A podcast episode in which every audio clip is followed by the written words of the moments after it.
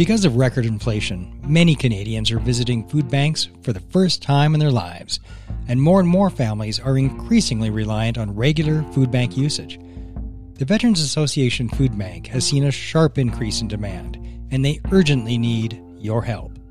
If you are part of a community association such as Rotary, the Lions Club, or a Masonic Lodge, or if you work at a large company, our veterans need your help please organize a food drive or a reverse bottle drive to raise donations and funds to support the Veterans Association Food Bank in both Calgary and Edmonton. Individual donations are also welcome. To find out more about how you can help, please visit veteransassociationfoodbank.ca or you can find them on Facebook.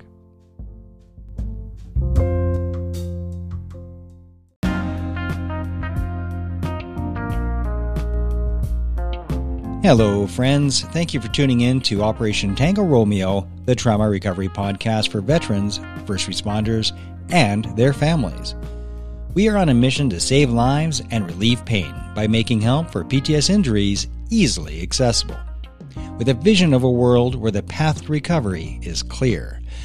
Please support this mission by subscribing to and rating the show on your favorite podcast channel, whether it's Apple Podcasts, Google, Spotify, Anchor, or anywhere else. By doing so, you'll help others find the help which just might save their life. Also, please help by sharing a link to the show on all of your social media channels every time a new episode drops. And always remember to recover out loud. Good morning, all you beautiful souls, and thank you for joining me for another fantastic edition of Operation Tango Romeo, the Trauma Recovery Podcast for veterans, first responders, and their families. One thing a lot of people don't know is that under the Veterans Charter, RCMP are when they get out are veterans. They're under D and D somehow, but they're national, they're federal, and therefore they do have veteran status just like soldiers. But that never seems to be included in Remembrance Day, which is coming up here shortly. Um, do you attend Remembrance Day ceremonies, Lori?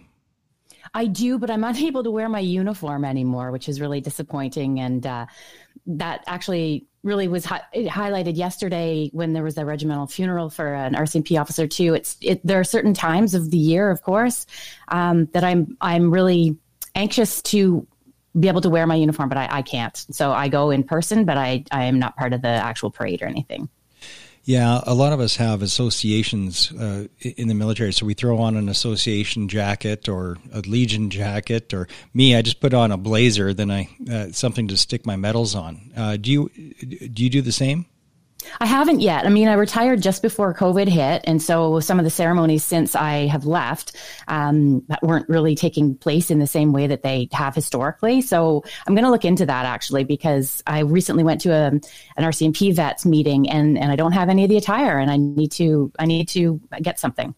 Well, it doesn't have to be official. I mean, any blazer uh, or any jacket uh, are you comfortable wearing your medals at a at a at a special event or a speaking gig or Remembrance Day, or is that something? Because there's a lot of people that keep them in the box as well. I do. I have a little shadow box here. I've never I've never done that. In fact, I've never really considered it. Never just never, never considered wearing them at Remembrance Day. No, I've never have. Why is that? Do you think? I don't know. I don't I don't know that I see other people doing it, and so I haven't seen it being kind of modeled. I've, I've seen the the soldiers and then you know the military vets do that, but I've never seen RCMP officers do it. I don't know. It's something to consider. Do you think that? Uh, have you ever had a sense of feeling kind of left out at Remembrance Day, or is that? Do you think is that a conversation among the the Mounties? Because there's always RCMP at Remembrance Day ceremonies but uh, although they have veteran status, they don't seem to be really recognized in the public as uh, as veterans. I don't know what the conversation overall is. I just know that for for me, I've made it a point to bring my children to go, and so I haven't really gone so much in a work capacity. I've just gone in a personal capacity in so many years, just because of not being able to participate in the parade part itself.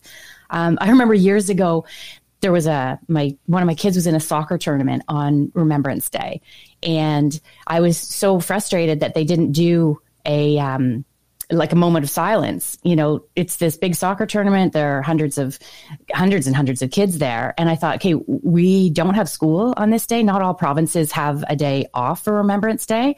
And if you're going to run a soccer tournament, you need to be respecting why we're actually off today. It's not because of soccer. There's a very, very important reason, and we need to teach our children that. And I actually wrote a letter into the association. I was pretty happy about it because the next year they they did make um, a to do about it, and rightly so. That's exactly what that day is for. I think people want to do better. They're just not told, and it's uh, starting to fall out of our culture, out of our society. Um, when I lived in Sherwood Park, uh, Millennium Place is where they uh, would hold a Remembrance Day ceremonies, and you'd look up and there's people in the gym that's attached, and they're not even uh, just going away on on their treadmill. you know, they yeah. don't, don't, even take take the moment and that reverence, that um, idea of something being sacred is just just not there for some people, and yet for those of us that uh, it means something, it means everything. Yes, I, I, agree with that wholeheartedly, and I think that was actually probably one of the things growing up in a in a province that I think typically does not get Remembrance Day off as a stat. Um, I think that was one of the things. At least there were important school ceremonies and and things that happened annually that really taught us about Remembrance Day and what the meaning was. And so there are sort of pros and cons to to having the day off as a family to go and, and pay respects in in the community, but also if it's um, in in a school environment, we learn so much too because we're studying it on the way um, leading up to Remembrance Day as well, and so I think that's important as well. Even in workplaces, uh, once I got out.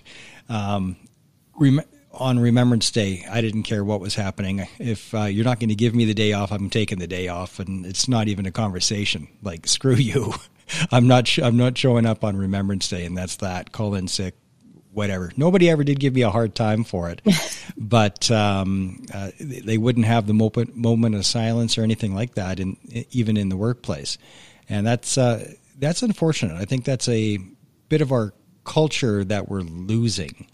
At, uh, do you consider yourself a veteran now that you're out? I consider myself an RCMP veteran. I, yeah. I think that the term needs to be. Um, I, th- I do think it needs to be separated and uh, maybe that's just personal opinion. Um, but I I do I don't see us in in the same light. Like I think your sacrifices and your commitment, while while we are all out here serving our communities and serving our, our countries in different ways, I do think there is a bit of a distinction. And isn't that something that you would have that opinion and you're missing a leg? Mm. yeah, I mean, not I that thought of it like that. Not that it's common uh, among RCMP to uh, end up as an amputee because of your service, but you are. You're missing a foot. So, how is your sacrifice? How is the danger of your job any less than ours? It's not. It's not different in any way, shape, or form. And I think I adamantly believe that way more so now. I think that my appreciation for veterans, like military veterans, has grown exponentially since I became a Mountie. And um, my sacrifice is definitely the same, but I, I don't know that I just I don't consider us entirely under this. We're under the same umbrella, but we're what we have just slightly different um, angles. I, I, don't really know how to how else to explain it, but I think there's some division too, and I don't think some of the military people consider us veterans either, and and certainly that's shown its um, self to me it, over recent months. Um, I know that not too long ago, Veterans Affairs did a an article on me, and I did see some comments on the article um, by people who who don't consider RCMP officers the same and so I feel like if if the consensus or the the general feeling from military vets is that we're different, then then maybe we are. Um, I certainly don't want to lay claim to a title if if it's not a welcome thing. If, does that make sense? Well, I would also would suggest uh, not to kowtow to the douchebags because there's always lots of them. yeah, that's true. You that know, is true. Uh, when it comes to the dick measuring of who's a real veteran, I've been called not a real veteran, and I was in a freaking war. Um, hmm. You know, and and by veterans. so, so what, what constitutes being a veteran then? Let's discuss. Why, why, why would people consider you not a veteran then? So the legal definition is, sim- well, because a douchebag, the answer to your question is douchebaggery, but um, uh, the trauma Olympics. And it's also the service Olympics, you know, um, and, and, this happens only from insecure people. Uh, pe- people that are secure in their service, uh, like somebody in your neck of the woods, actually, he's, well, a little bit further over, he's in Comox. This dude's a super soldier.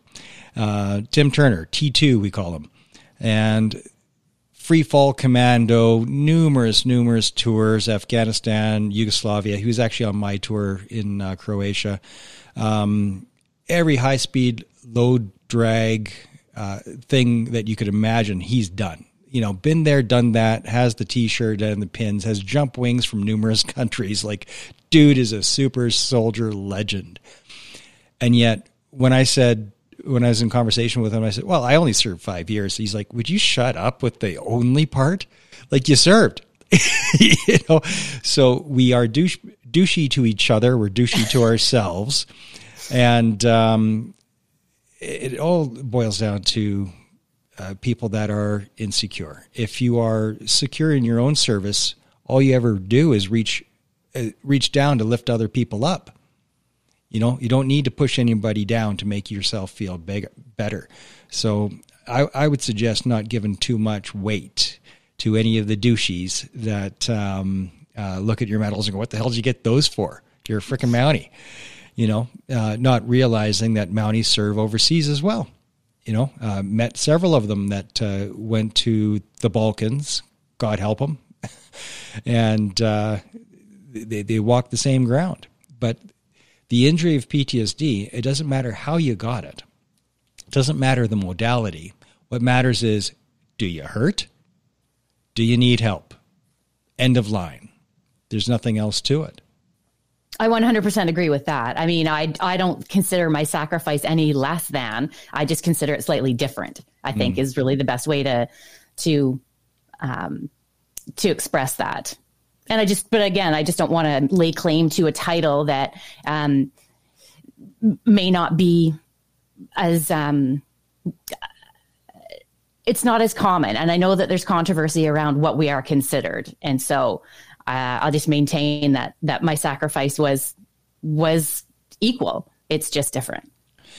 And I think that's the best way to look at it. You know, um, as somebody said to you about uh, the battlefield, so to speak, for yourself as a cop, being on uh, duty for about 23 years, you never know around which corner there, there's somebody that wishes you harm. You just never know. So you're you're always on. Whereas we know when we're deployed, it's on. Then when we get home, it's not. We know that con- uh, consciously, but once you've been on, the hypervigilance just doesn't go away. You you, no. you, you don't turn it off, and uh, and it could be it can be haunting. The hyper was I didn't hear you on when you're interviewed by Jason um, talking a lot about hypervigilance, but I imagine that's something that you went through uh, after your shooting incident. I'm I'm still very hypervigilant. Um, I don't know that that. I think it lessens and it ebbs and it flows in terms of what's going on in my life, but I don't know that I'm ever going to be at a stage or a state that would be considered normal. I think I'm always extra um, sensitive to my surroundings and and that fight or flight mode never really goes away or i shouldn't say never goes away but it's it's certainly always um, an issue that i have to face multiple times during the day. It's still now and it's been almost 24 years.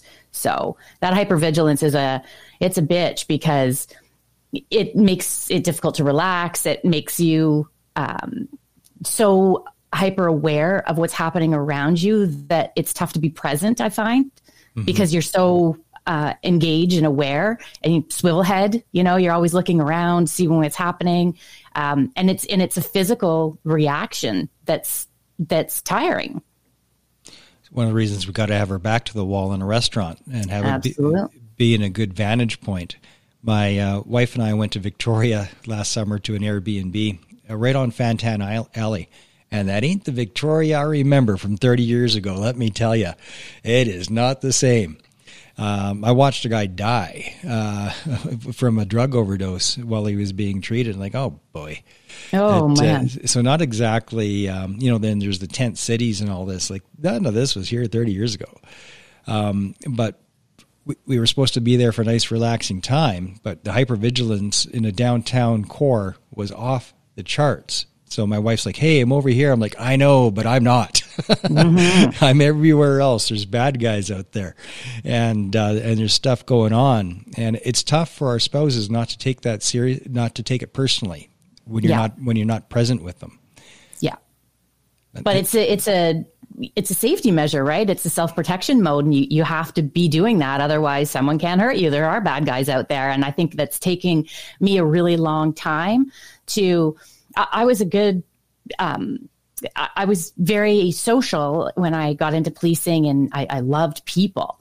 And then all of a sudden I get shot and everybody is instantly a bad guy.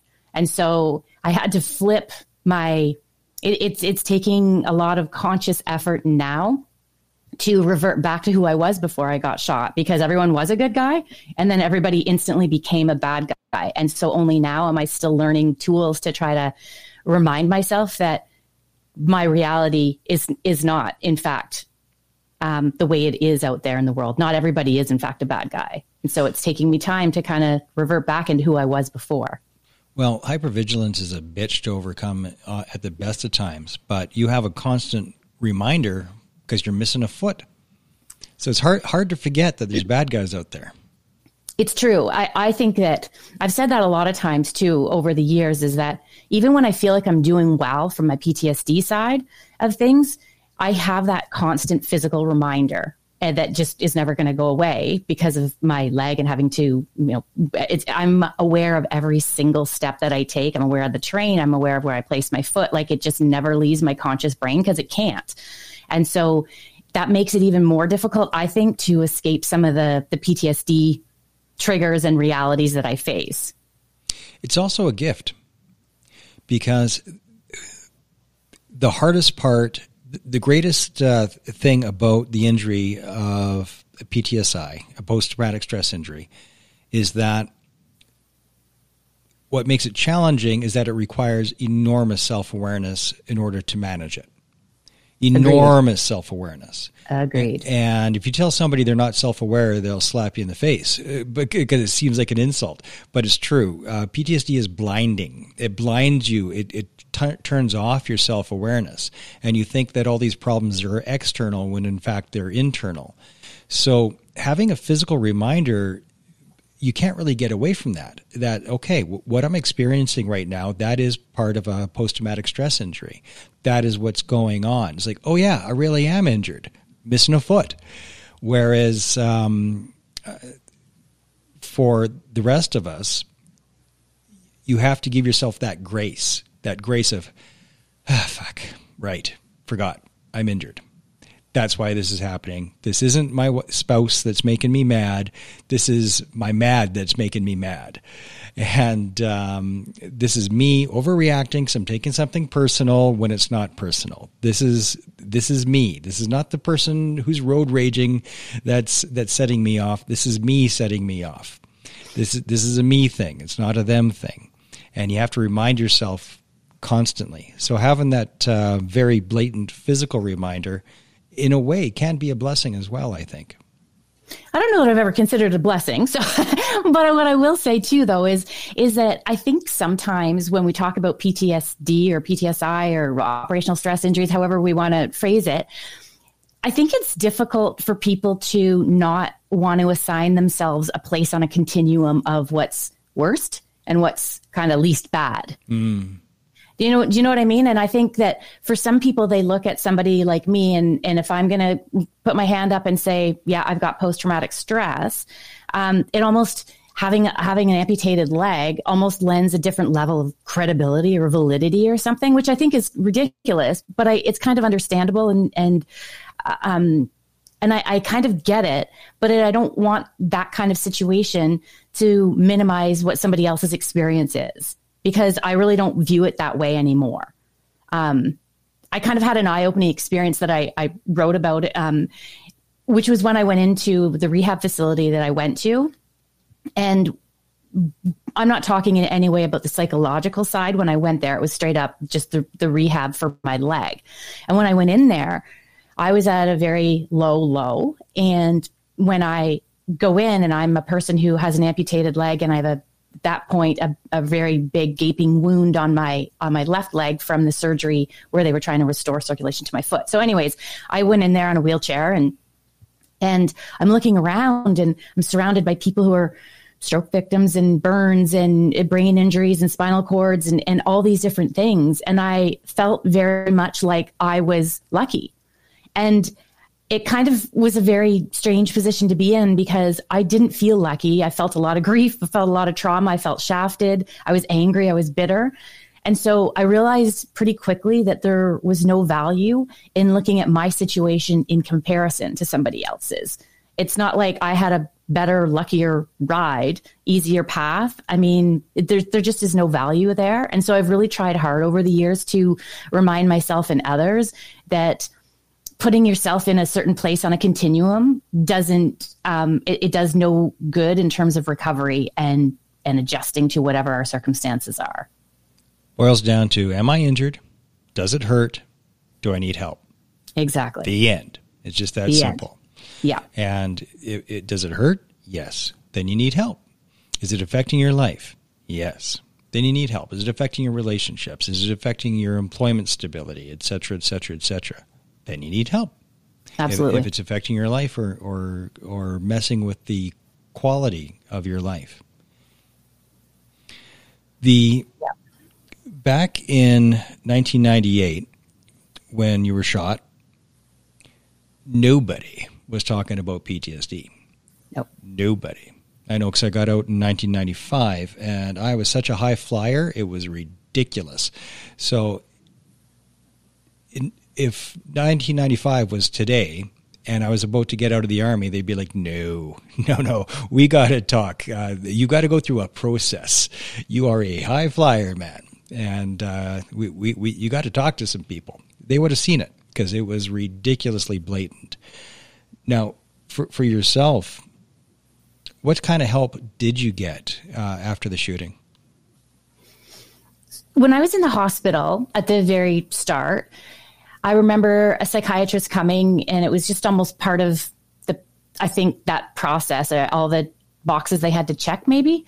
So they sent somebody in and I didn't have a relationship with him or anything, which I, I was in Vancouver. So that's fair. And I remember having a, a business card left on my bedside table. And I remember having a, I don't remember the actual conversation, but I must have been okay. And it was kind of more, okay, well, here's my number. Call if, if you need anything.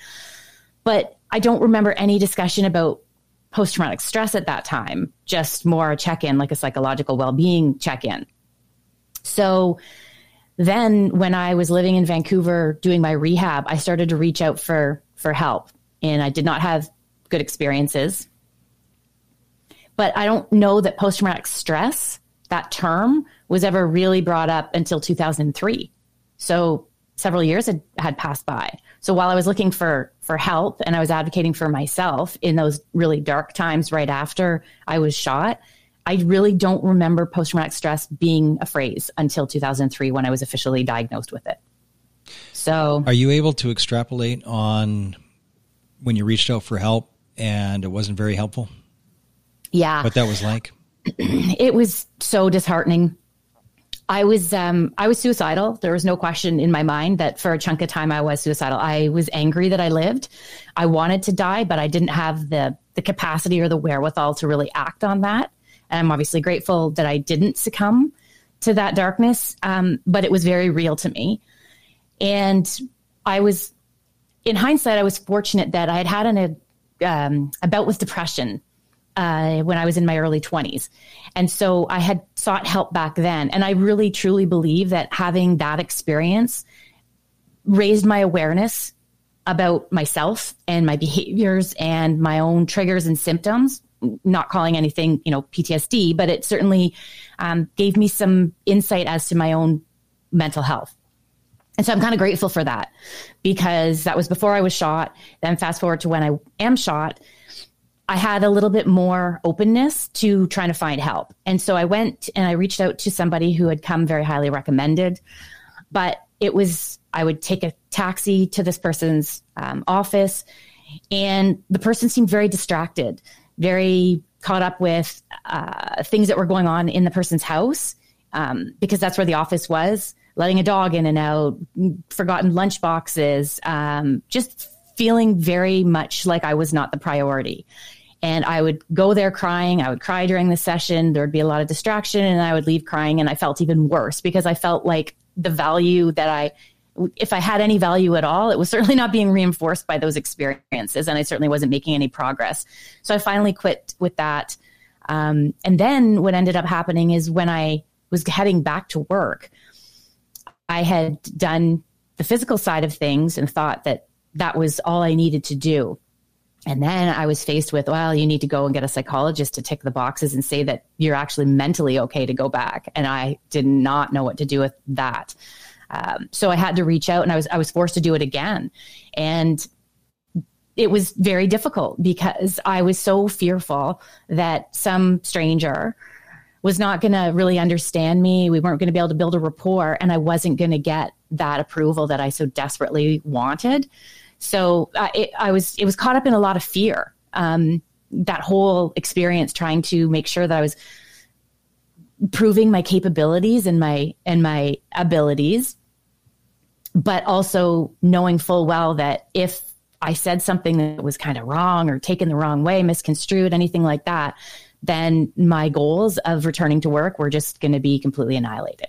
So it's loaded to, st- to seek help. You're, you're, still under threat. You're going to this place that's supposed to be um, help and a, a soft place to land, but all you're seeing are threats, threats to your career. Absolutely. I would rehearse mentally and think, okay, if we talk about this, what am I going to say? Like, what are my media lines? Like, how is that going to unfold? And, and am I going to be able to effectively convey and con- my own um, strengths and convince this person. That's what I felt like I had to do. I had to persuade this person and prove that I was capable. And so if I failed, I really only had myself to blame. I'm going to ask you a bizarre question and you can say pass. It's probably nothing you, you've thought of. Um, recently in the news, and I was just in Ottawa testifying about this. Um, there was a veteran that was offered the MAID program, medic- so medically assisted suicide, when he called Veterans Affairs back in the day when you and I I know suicidal thoughts very very well. I've been there a lot. Um, been clear for a while though. But when suicidal thoughts were dogging you bad, if MAID was an option, would you have considered it? I probably would have, and it's not a bizarre question because I knew when I was in those really dark times, I knew that I was not going to be able to, if I were to act, I knew that I was not going to be able to do anything violent. I wasn't going to be able to shoot myself or hang myself or do anything. I, I knew that about myself. What I really wanted to do was overdose. And that's exactly what I sort of did. I kind of consistently was so um, focused on managing or controlling my pain that I would often show up at physio stoned and get sent back home because I was not in any you know i was not uh, equipped to be out in the world under the, but i think that that was my lame attempt at hiding, um, escaping, and not really fully acting, but wanting very passively aggressively to not be here. Does that make sense? Oh, it does. it does indeed.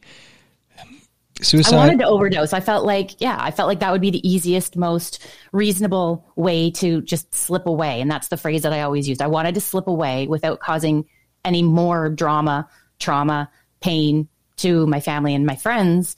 But I, I, and so yes, it does make, uh, that does make sense to me.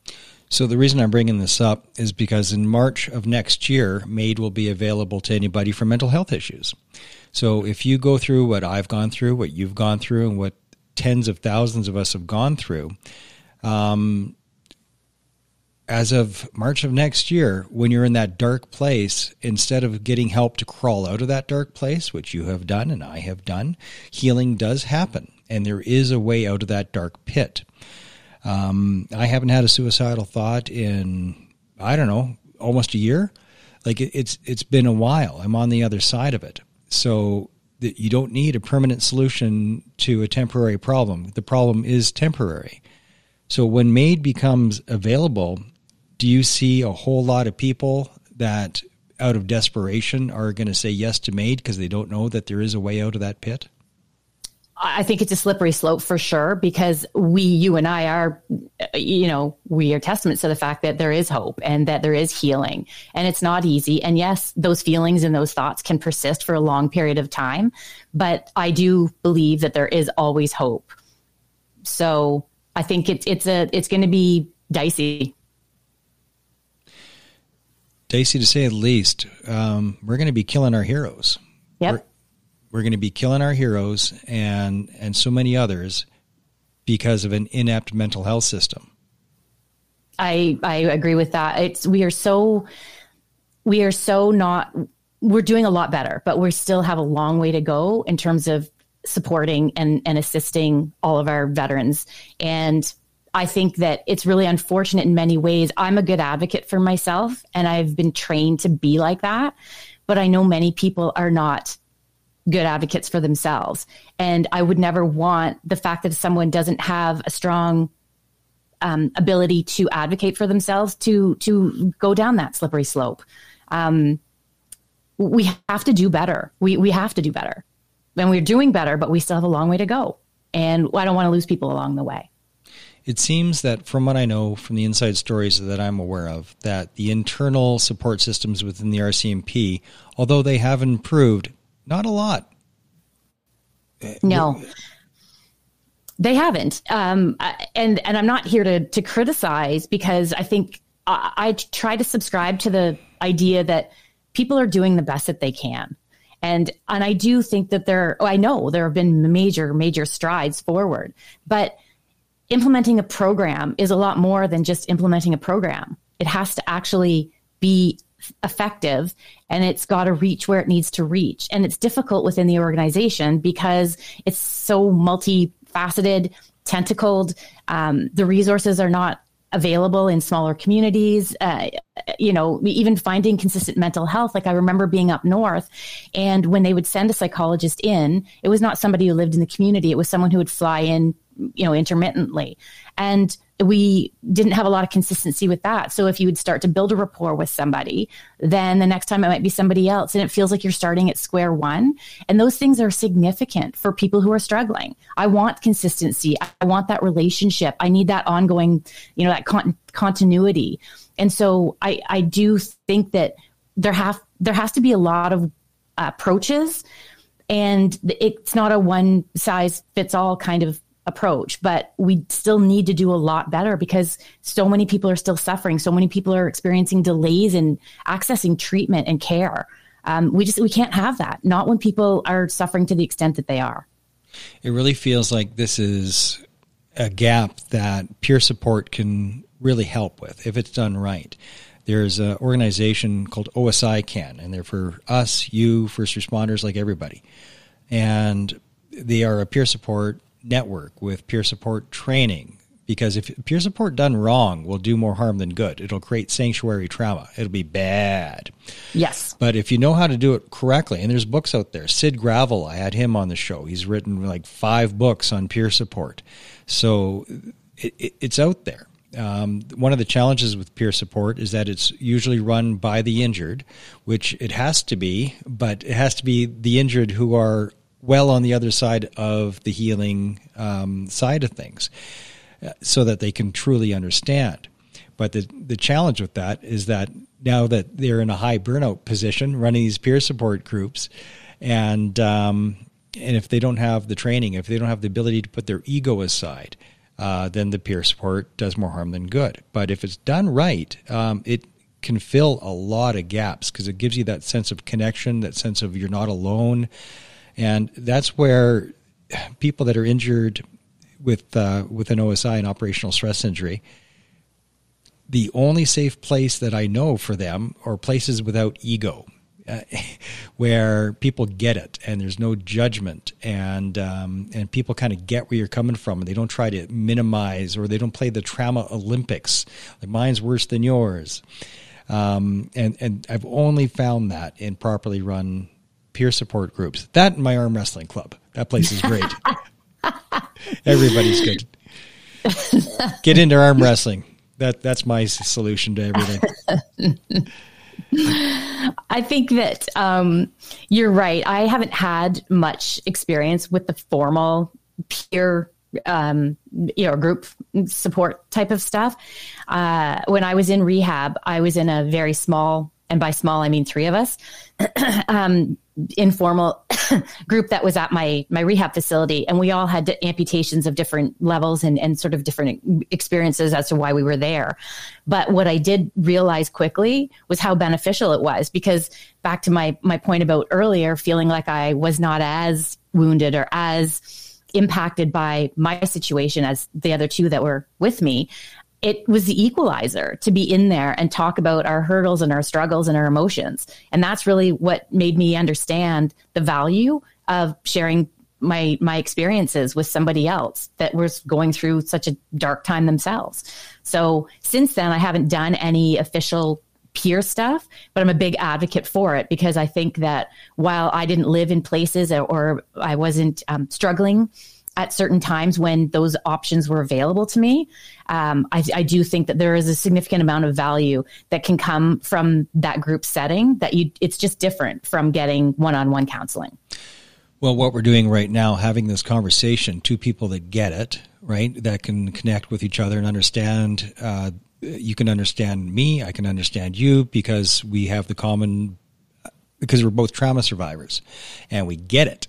it's a it's a rough go and but healing does happen. So because of that, um, what we're doing right now is peer support. So all the people tuning in, I'll name some of them: Alan Hunter, Roger Chabot, Kate Lithgow, uh, Alex, and the J Man is on here as well. Oh. Um, but hearing us tell our stories, hearing you tell your stories, that is peer support because it, it, allows them to connect to that and go, oh my God, in me, I see you, in you, I see me. You know, the namaste thing. And th- then they realize, okay, I'm not crazy. It's okay to ask for help. Holy shit, healing happens. I'm not alone. Um, th- that's why these conversations can be so incredibly powerful because uh, we anybody that's tuning in, that's their peer support because they're hearing their peers um, moving through this space and getting on the other side of it. You and I have both been highly suicidal at one point. I even took a jab at it uh, a year and a half ago. Oh, and, wow. and I never thought I was going to do it, but I did. I actually took a crack at it. And um, thank God that didn't work out. Once again, my exhausted guardian angels flapped on down and said, Not today, dum dum. And uh, you got work to do, dummy. Yeah. And uh, so I made it, and I'm still here, and I didn't destroy my children by by being able to complete. So yay for me. But That's true. I'm I don't want to talk about that. I don't want to share that. But if I don't, then other people think, "Oh, you can't understand. You don't get it. You haven't been there." Yeah, I fucking have. And so have you. And it doesn't matter if you're an Afghanistan veteran, uh, RCMP, I was in the Balkans. Uh, like it, it doesn't matter because trauma is trauma is trauma. It doesn't matter if it was from sexual assaults as a child, which I also experienced. Um, it, like it doesn't matter. You know, it, it all goes together. So a lot of us end up in these trades as cops and whatnot because we were disempowered as children through one way or another. Why did you join the RCMP? Was it just because, hey, that looks like a good job, or was the history of it, or did you want to wear a cape? I think that, um, you know, sometimes I feel like I'm, I almost have to be a little defensive or explain more so over explain mm. how I ended up in this organization. I did not want to become a police officer. It was not part of my youth. And so I really felt this when I went to Depot to start training because I was surrounded by a lot of people who had been trying for years. In fact, one one person in my troop had been trying for 18 years to be a police officer. uh, and an RCMP officer specifically. And I had decided in January 1995, and by August 1995, I was there. So I, I almost felt like a little bit like I didn't deserve to be there. I didn't quite belong. But what I do know is so I started university thinking that I was going to be a phys ed teacher. I came from a family of teachers and that was kind of what I was a natural progression for me. I was going to be a phys ed teacher because I was into sports and liked all that. Decided um, not to pursue teaching, did my master's instead, promptly moved home at 23 with two degrees and no job. And that was when I really started um, sinking low. That was my first experience with depression, in fact, was um, that phase of my life because I felt like I'd done all the right things and I felt like I deserved to have a good job, a career. Um, I had gone into what I, I was thinking I was going to go into health promotion or, or marketing or that for a team like a, a, the Ottawa Senators or the Canadian Figure Skating Association, do that kind of stuff. And it didn't pan out. And I was very discouraged, very disheartened. And I met a police officer in my hometown at the gym that I was working at and he was the one who suggested, Hey, Lori, like you're into fitness and, and you're outgoing. Have you ever considered policing? I truly, really never had. And so I, I did apply. And for me, growing up in Ontario, specifically where I did, which was on the border of St. Lawrence River. So just you could see the United States from where I was. The RCMP had a different profile in my hometown. And I think I was intrigued by that, that, um, perception of what they did. And what I saw them doing was federal work. So when I when I um, applied, that's what I thought I was going to be doing. And so then I promptly go to depot and get issued my new uniform. And I'm like, hmm, I don't recall really seeing a lot of this in my um, experience. So it was a bit of an eye opener to ex- to see exactly what my job could entail. So I almost felt like I had to justify why I was such a late comer to the game, you know, like why I wasn't one of those passionate people and did it somehow minimize my commitment to the profession because I wasn't one of those people who wanted to be a police officer my whole life. Um, but I don't, it never did. I was, when I first got to depot, like I was hair straight back. I loved it. I was very dedicated, very committed. And I don't think that my lack of interest leading up to that day in any way impacted my devotion going forward. What was your first posting? Kitimat. So the first posting mm-hmm. was the was where you got injured. What yes. did you think about uh, going from Ontario, from Brockville, Ontario, to Kitimat, BC? It's a very different terrain. Yeah, very different terrain. Um, I remember standing at attention in the drill hall when they were handing out our postings, and I had put Ontario my first choice, Alberta my second choice, and BC my third choice. So I got BC. And uh, I remember them saying, White, my last name, you know, they call you by that when you're in training, White. Kitimat. And I thought, where the hell's Kitimat? so I quickly ran and got a paper map because it was 1996. And I looked around and around and around Vancouver and Kitimat was not there. and then my finger on the map goes up north, north, north, and there is Kitimat. So I flew into Terrace uh, near Kitimat. And I kind of joke and say that it was raining the day that I flew there, and it proceeded to rain for the next five years. Um, but it was it was a big it was a huge change. I didn't know a soul. I had you know no friends. Obviously, I had no experience doing the job. I was just straight out of training. It was it was a lot to take on, but it was exciting too. It doesn't even snow there a lot, does it? Or yeah, it snows a lot. like one night I woke up and I remember seeing on the news it had snowed four feet overnight, and I was pretty shocked about the possibility that that could even happen. So you're really uh, tapping into the history of the RCMP. You had, probably had an RCMP dog sled. I'm thinking. not up there. Not did you did there. you patrol with a snowmobile? They do have some of that equipment, but five years. So let's uh, let's talk about that day. Yeah. Let's so, let's talk about the the work up to 1998, November 27th. Um, you were on the the trail of uh, suspected pedophile. How, yes. So how did that uh, begin when you first got that call, or hey, here's your file, go check this out? What was going on? Well, I'd been investigating him for a few months, and he had already been to court on one uh, charge. So his first court appearance for sexual interference, is what it was. Uh, it was in September of 1998. And then I I know that some of the other victims in the community, it's a small town, word travels fast. People knew that he was going to court for this other file. And I think it um, sparked some confidence in some of the other victims around town. So they were a little more open to coming forward after the initial complaint. And so I ended up getting a few more victims and um, some more evidence to be able to go to his house in the end of November to execute a search warrant to uh, arrest him and to see some some computer type stuff off of his um, out of his residence.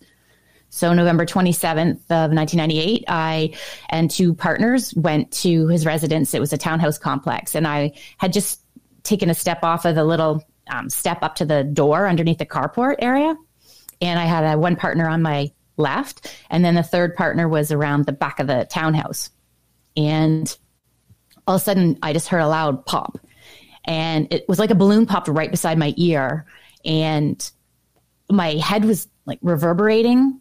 Mm-hmm. and there's like an instant disconnect in terms of reality and, and sound and kind of what was happening around me. And i remember looking at the door. So i heard this pop i looked at the door and there was a black hole in the door and then i smelled some some gunpowder or that residue and that that um, that familiar smell and I looked down and I saw this smoke coming from my right shin and I could taste the particles on my tongue. And I just remember how strange it was that in that split second, all my senses kicked in before my brain actually realized what had happened. And that's when I realized, and I said to my partner as I'm standing there, I said, I've been shot. And he said, What?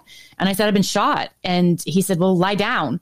And so I laid down on my left side. It was my, the smoke was coming from my right leg. That's where I'd been shot. And and he quickly looked and, and he said into the radio, it's 1033, which is in the policing world, it's 1033 means officer down. And he quickly grabbed me behind my, um, my collar and the back of my gun belt and he dragged me to safety um, behind a, a vehicle that was in the, the driveway. So it was very surreal in terms of how much it takes so long to explain that when it was just like a split second oh, all my it. senses kicked in at once. I and, get it. And all of a sudden you don't know what happened. the guy that shot you, did he surrender after this? He didn't surrender.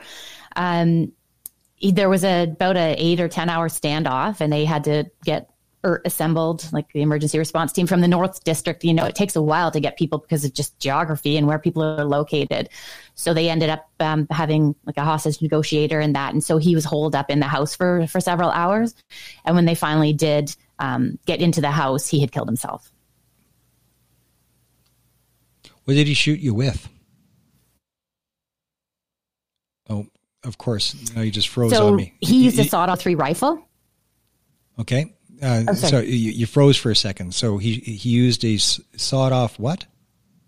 He used a sawed-off 303 rifle. 303. So that is a that's a 30 caliber round. That's uh, that's good for moose. It's a little bit uh, much for a shin.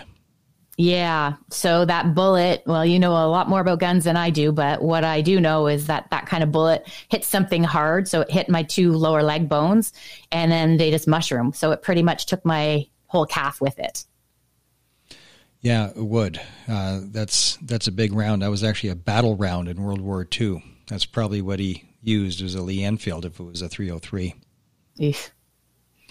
That is the Canadian service rifle for, from from World War II. Wow, does the job. It certainly did.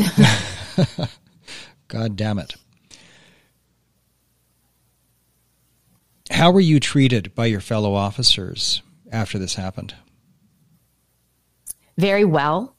Uh, I think that being posted to a small community certainly I had those relationships with with everybody there and while I was only with two other people in that moment I had a tremendous amount of support. And in fact, that really even fed into why when I did return to work, I actually chose to go back there. And I think that was really important for me to surround myself with people that I, I knew well and that I had that pre existing relationship with because I felt like passing the tests and getting the psychi- the psychologists to you know check all the boxes to say that I was fit to go back to duty. Well, those were all things that had to be done. That's the black and the white of it. But really, I needed to know could I actually do this? Like, was I equipped well enough to be able to return to to duty and, and resume my career and, and finish it out.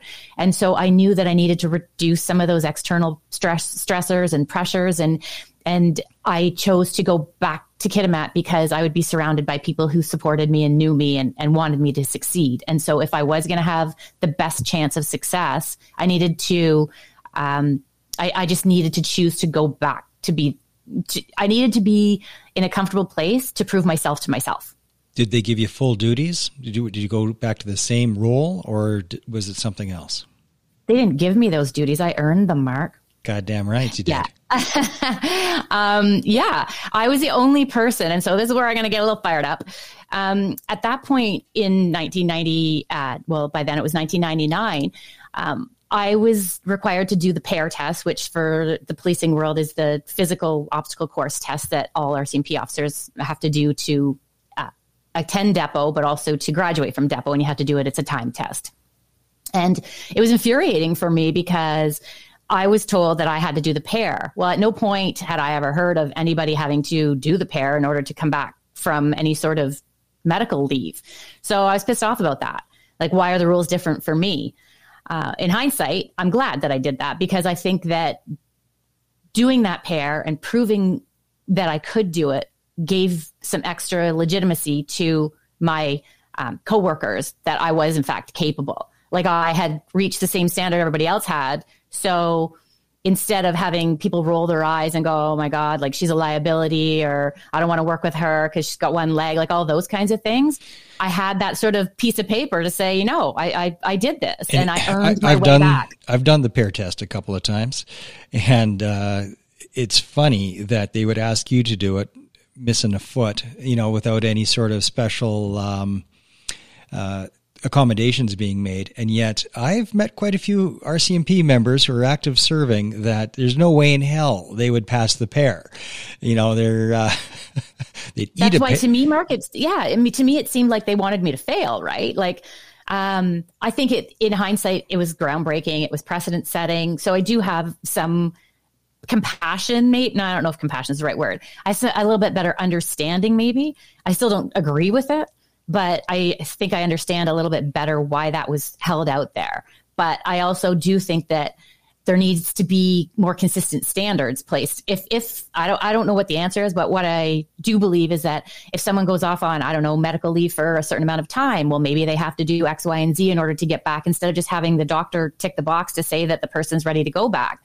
I mean, you can't you can't apply different policies for different circumstances. There has to be some consistency when you That's did my belief. when you returned back to the to the job how did it change the type of cop that you were when you went back because you wouldn't have been the same cop going back as you were before No, I. Uh, that's a good question. I don't know that I've really ever thought about how different I would have been. I would say that because I had undiagnosed PTSD at that point, I would say that my hypervigilance and that was definitely heightened. Um, I was way more difficult on myself. I was kind of judgy about how I did things, and I would find myself analyzing how I did things and how I sort of physically moved through different situations. So, for example, if I did a traffic stop and there was snow on the ground, I would find myself afterwards kind of debriefing in my own head about how I could have done things a little bit differently, but more not from the tactical side so much, but more from the physical side. Is that, does that kind of.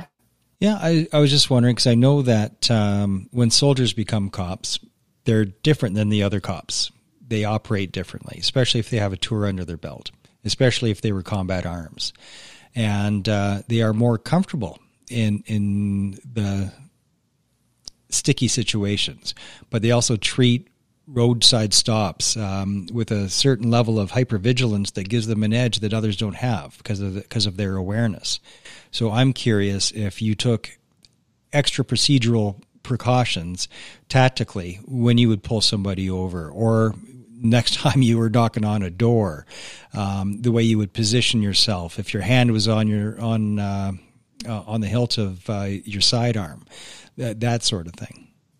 I think I did, but I don't know that I would have been able to identify that in that moment. Sure. In those early in those early days, I think that just came with hindsight and and wisdom and life experience. So I think that I, because I was still very new, and all my training was still very fresh in my mind because this happened only when I had two and a half years service. Like I, it wasn't like I had become in any way complacent or anything like that.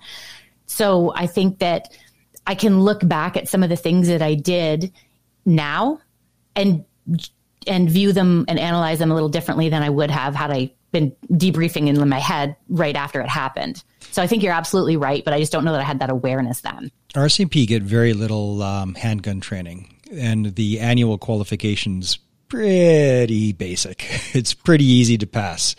Um, hey, it, it is. I've I've taken it. I've done it. It was easy as pie. I'm like, really? This was a high score? Really? This? And um, so after the shooting, did you um, do more range time, stuff like that? Uh, did you spend more time uh, training for the tactical stuff? So, yes and no. Um, and the reason I say that is because I was worried that the sound of a gun going off was going to be freaking me out and, and I wasn't going to be able to stay calm and, and in control.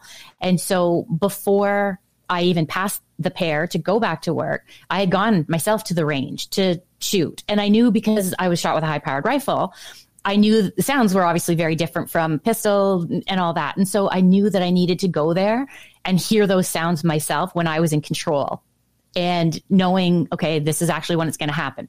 Like I'm going to pull the trigger and that's when the sound's going to happen. And then I needed to see how I was feeling about those sounds because obviously when I was shot, it was unpredicted.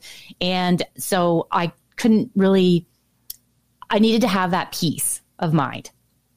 So I had gone to the range. So by the time I had finished and passed the PARE. And all of a sudden, the RCMP came back and went, mm, well, now we want you to see a psychologist and we want you to go do FATS training, which is the firearm simulations, like the use of force computerized simulator thing. Um, I had to do driving. I had to do police driving. Well, I'd already gotten my, my driver's license back because I do drive with my prosthetic foot. Um, and also the, the firearms qualifications. And so I had done all those things to kind of tick those off of my list in order to make sure that I was as prepared as I could be. So I had done that preparation. And when I went back to work, um, I, I actually kind of welcomed any of the shooting qualification things because it reinforced to me that I was still comfortable with the whole gun situation and that it was important to me to to remind myself that I was more in control than I you know all that control that is so elusive and we all think that we have when we're young and then it gets taken away from you. But i needed to kind of regain some sense of confidence. Were you extra careful at home sidearm by the bed that kind of thing? Nope we didn't i mean unless you were on call you never really brought your gun home. Uh, you leave it at um, you, it was locked up right? So but i was more hyper vigilant but i didn't uh, again, I had I hadn't been diagnosed with PTSD or anything, but I was definitely more concerned with safety. And that's one of the things around my current environment that I'm still very hyper focused on is all the little rituals and the routines that I have to go through in order to have that confidence and that comfort level before I leave my home or before I go to sleep at night, that kind of stuff. Ever get up at three in the morning with a baseball bat and you have to clear the house, check every room? Uh, I have. I have, in fact, done that. Um, I, you know, have a house alarm. I have gone multiple times leaving the house and being concerned that my garage door was not closed or that my something was not uh, something was left on and was going to cause a fire. Um, yeah, that's that's definitely a day to day battle. It's literally um, day to day. My wife was pretty freaked out the first time I had to clear the house. It's like somebody's in the house. Just stay yep. here. It's, I uh, could have sworn to God I heard somebody enter the house, and I was. Well, there's nothing anybody can say to to. You have to prove and gain gather that yeah. proof and that evidence that it's not in fact happening. Yeah. No one can tell you that it's not happening. You have to prove to yourself it's not. No, I would check every nook and cranny, and it, it happened more than a couple of times. Yep. so the family just got used to it, especially the kids. Like, oh, there he goes again with a bat. Yep. it's like, well, I have to. And I don't need I don't need a bat because I have extra legs beside my bat. I can just get up and bat them with it. Yeah, there you go. well, tell me about the speaking gigs that you've been doing uh, since. Do you go looking for them, or are they just coming to you? And people are asking you because they know your your background. I've done a lot of speaking over the years, starting back quite quickly after I returned to work. And I was always very open to it. I think I do have a bit of a teaching background, despite the fact that I didn't become a teacher. I, I, I think that I have always been fairly comfortable in those situations. And so I was always honored. I still am flattered, um, humbled when people want me to come on a show or, or go and do a, a speech. I think that since I did my book, and because the timing of that publication, and also the fact that we were sort of coming out of COVID, um, and things are actually starting to happen, and conferences are starting to take place again.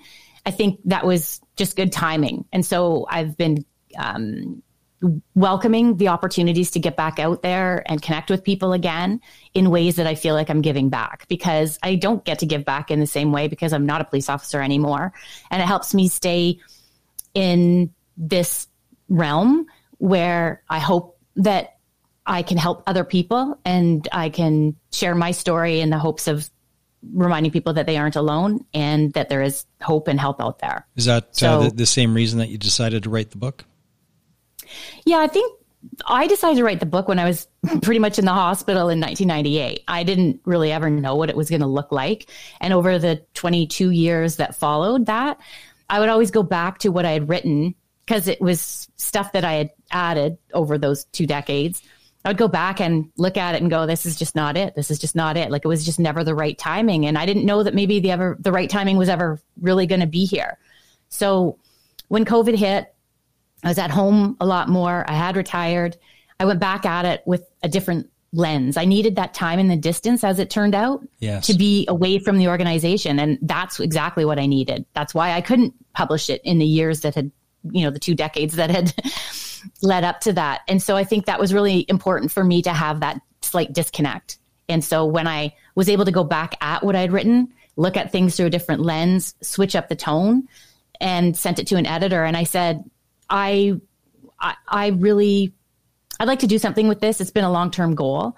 But if you believe that this is something that I should just bind up at Staples and leave for my kids to read someday, then I want you to be 100% honest. Um, I can take that. I can handle it because this is just something that I need to bring to its conclusion, whatever that may look like.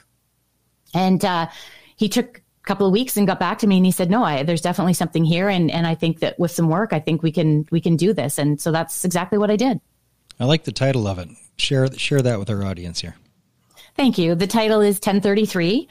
An officer down steps back up. And as I mentioned, 1033 is the worst radio code here in Canada that you can possibly hear because it means officer down. And the play on words is obviously because I lost my leg and I wanted to um, have that be reflected in the title. That 10 code that's an RCMP 10 code, but that's uh, pretty common among all police 10 codes, I think, the 1033. I think so. It's just different in you know in the states, and so that's why I have to explain. I was recently speaking actually in the states, and I had to really explain that code because it's different there. Yeah. And 1030 is uh, similar, just uh, nobody's been shot. Like nobody's down, but 1030 is like, get over here, it needs help. Yeah, rushed. Everybody drop what they're doing. Right. How's the book sales been do been going? How's the Really how's the, well, how's thank the you. how's the feedback been? Oh, the feedback has been absolutely humbling, and um, I think I'm at 102, you know, five stars on Amazon right now, which Oh, is, awesome. I mean, it's yeah, thank you. It's been a very humbling and gratifying experience. I did never, I, I never went into this with an idea of being a business person or anything like that. That's just not who I am. I did it as a personal goal. It was a legacy thing for me. It was something that I said I wanted to do. And while it only took me 22 years, I did do it. Um, but really, what matters and, and what's really brought me the most amount of joy and satisfaction the messages that people send me. Um, they just they bring you to tears because you don't realize who is being um, impacted by your story. And I never will know the true extent of it. And these little messages are not little, they're big messages, but they're little snippets about how far reaching uh, your impact is. And that is what matters to me. So I've, I've received some of the most incredibly heartwarming messages from so many people, people that I, I wouldn't even know how they would come across my book, honestly. So it's, um, that's the most meaningful takeaway from this whole process. And again, that's the power of recovering out loud and really out loud if you write a book or you join me on a show like this. When you tell your story, it is a shining beacon of light to others that they're not alone. And we've we've keep coming back to that in our conversation today.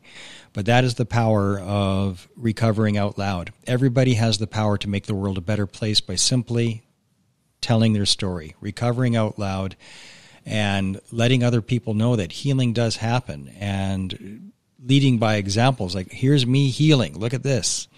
And uh, this is where i was but now i'm on the other side of it and sharing that story I think you're right. And I think one of the things we, we kind of touched on it earlier is that if you don't talk about the lows and the dark times, then how do you really appreciate and expect other people to appreciate the, the highs and the triumphs, right? If we went out and we were all like, rah, rah, rah, look at Lori, she went back to work, you know, she's an amputee. Like, oh, yeah, that all did happen. And I'm really proud of those things. But they're even more meaningful because of the the low times and the darkness and the things that I had to overcome in order to have those achievements. And it's not a straight upward ba- like everyone thinks that oh you, you know you get hurt and then all these great things happen. Well, they they do happen. Um, but not without a lot of hard work and a, and it's just it's a constant up and down and up and down. It's not a straight upward trajectory just got distracted by the first time I've got a spam person on a live stream. Hot girl pics for you. It's like what an awesome. What an asshole. well, what, what, well, hopefully what, the next one's about Bitcoin or, um, yeah. you know, they'll pay you $5,000 if you do something. well, I think that's my cue. You son of a bitch. Well, uh, Lori, thank you so much for making the time. What's the best place to uh, to find your books? Amazon. Amazon, yes, please. And if you uh, if you if it resonates with you, then by all means, please leave a review and a rating as well. But yeah, Amazon's the easiest place. And would somebody that's uh, on right now report the sexfindbiz.biz on? Uh, could, you, could you report those comments for me, please, so I don't have to? I'll delete them later. assholes. All right. Uh, Lori, thank you for joining me today. Thank you for having me. I really appreciate the opportunity to come on. All right, sister. Stay on the line. You're listening to Operation Tango Romeo, the trauma recovery podcast for veterans, first responders, and their families. And yes, Mounties are veterans. Because of record inflation, many Canadians are visiting food banks for the first time in their lives, and more and more families are increasingly reliant on regular food bank usage. The Veterans Association Food Bank has seen a sharp increase in demand, and they urgently need your help. If you are part of a community association such as Rotary, the Lions Club, or a Masonic Lodge, or if you work at a large company, our veterans need your help. Please organize a food drive or a reverse bottle drive to raise donations and funds to support the Veterans Association Food Bank in both Calgary and Edmonton. Individual donations are also welcome. To find out more about how you can help, please visit Veterans Association Food Bank.ca or you can find them on Facebook.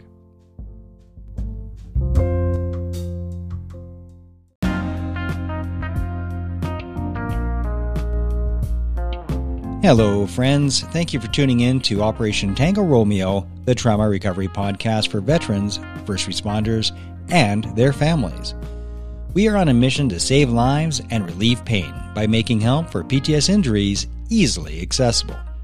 With a vision of a world where the path to recovery is clear.